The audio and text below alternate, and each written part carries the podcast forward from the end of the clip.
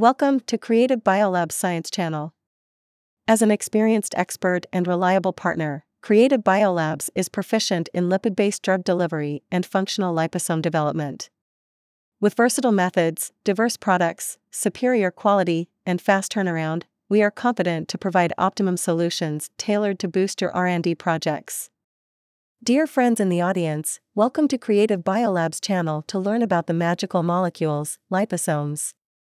Today, Doctor Smith came to our program as promised. We've had some great time with Doctor Smith and hope you can enjoy yourself in the following episodes. Would you say hello to our audience, Doctor Smith? Good evening, everyone.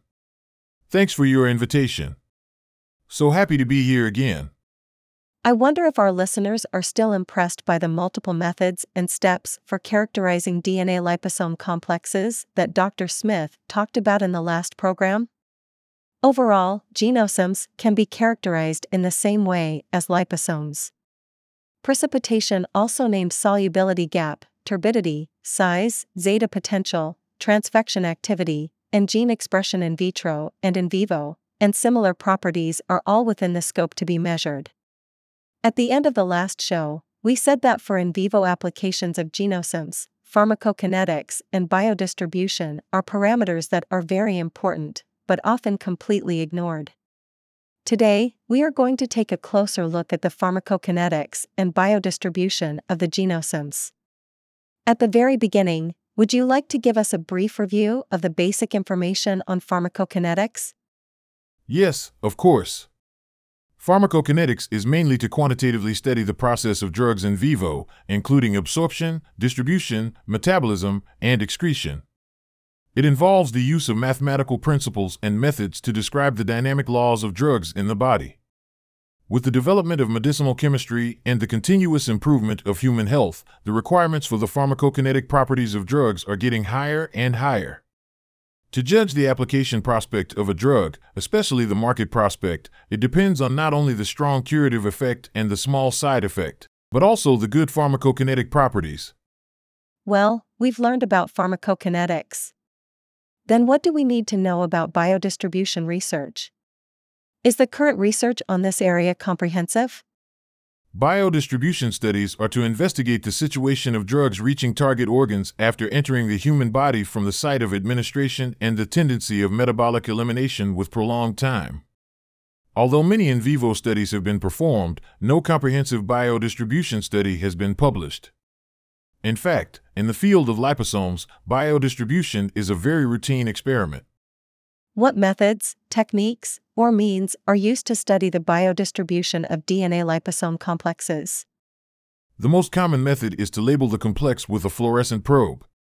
These probes can be combined with D N A, lipid bilayer, or both, interact with radioactive lipids or D N A, and interact with paramagnetic ions for nuclear magnetic resonance imaging. When using this method, the lipid chelating agent is usually mixed in the liposome bilayer. Especially for labels embedded in lipid bilayers or D N A, care must be taken not to measure the biodistribution of the label itself. It is known that some of these labels can be quickly separated from liposomes, and experimental artifacts can be observed. In the case of the fluorescent probe and confocal optical microscope, attention should also be paid to the quenching effect in quantitative analysis.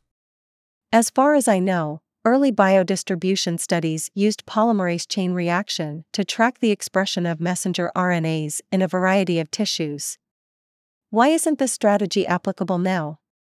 Because this method cannot realize quantification. In addition, the specificity of electrophoresis is not too high.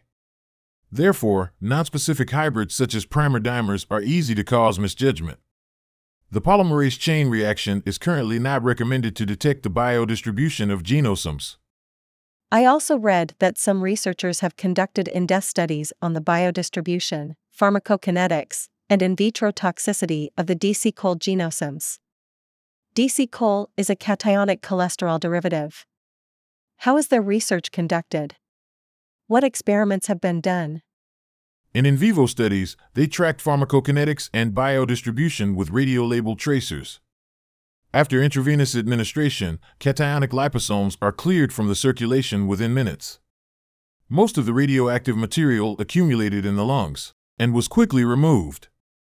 The retention of liposomes in various organs in the body changes over time. For example, there was a significant decrease in the fraction of injected dose in the lung tissue, while no significant change was observed in the heart part, and an increase was observed in the spleen part. Similar results were obtained when the D N A liposome complexes were administered by the intravenous route. The lung uptake of the complexes was the highest during the same experimental period. In contrast, the accumulation in the heart leveled off at each time point. What about changing the route of administration to intraperitoneal injection? Is there any research having studied this situation? Yes.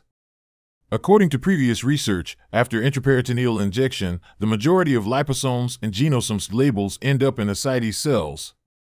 In the field of liposomes, the label is considered a reliable indicator of liposomes within hours. In this case, however, its biological fate is unknown. In fact, it is currently unknown what happens to the complexes after adsorption, nor if the later dots only show the biological fate of the label, right? That's right. In any case, everything happens in the first few minutes, when the lungs are the primary site of accumulation. This fact is not unexpected. When administered intravenously, the lung is the first capillary bed encountered and has a large surface area. Even if we can rule out complex aggregation and physical trapping in fine capillaries, it is still possible for the complex to adsorb on lung endothelial cells. What conclusions can we draw from their research? In other words, what facts can these phenomena reveal? Well, we can conclude from this study that the enhanced cytotoxicity of cationic lipids complexed with D N A may be due to greater focal damage caused by larger liposomal aggregates interacting with cells. Systemic uptake by the liver and spleen and short residence time in the lungs may not allow for effective systemic administration of this formulation. In contrast, accumulation in ascites cells following intraperitoneal administration suggests the potential to efficiently target D N A to intraluminal tumor cells. Is there a clear difference between cationic liposomes and anionic liposomes in terms of biodistribution? Not really. Cationic liposomes follow the typical biodistribution of anionic liposomes. This has little to do with the ratio between D N A and liposomes. Most liposomes accumulate in the liver within minutes. However, the accumulation rate of liposomes in the spleen and skin is very low. Other related studies have been carried out later. For example, immunohistochemical studies showed extensive aggregation within pulmonary capillaries fifteen minutes after injection. This suggests that early aggregation is due to embolism. In another example, immunoelectron microscopy showed that oligonucleotides were mainly located in the pulmonary capillary lumen at fifteen minutes, and mainly located in the phagocytic vacuoles of liver Kupffer cells at twenty-four hours. Okay. So much for our content today. In this episode, we talked two important factors, pharmacokinetics and biodistribution study for in vivo applications of genosomes. Thanks to Doctor Smith for his wonderful science popularization. Thank you for listening. There will be more interesting knowledge waiting for us in the next program. See you next time. Thanks for your invitation, Beth. See you next time.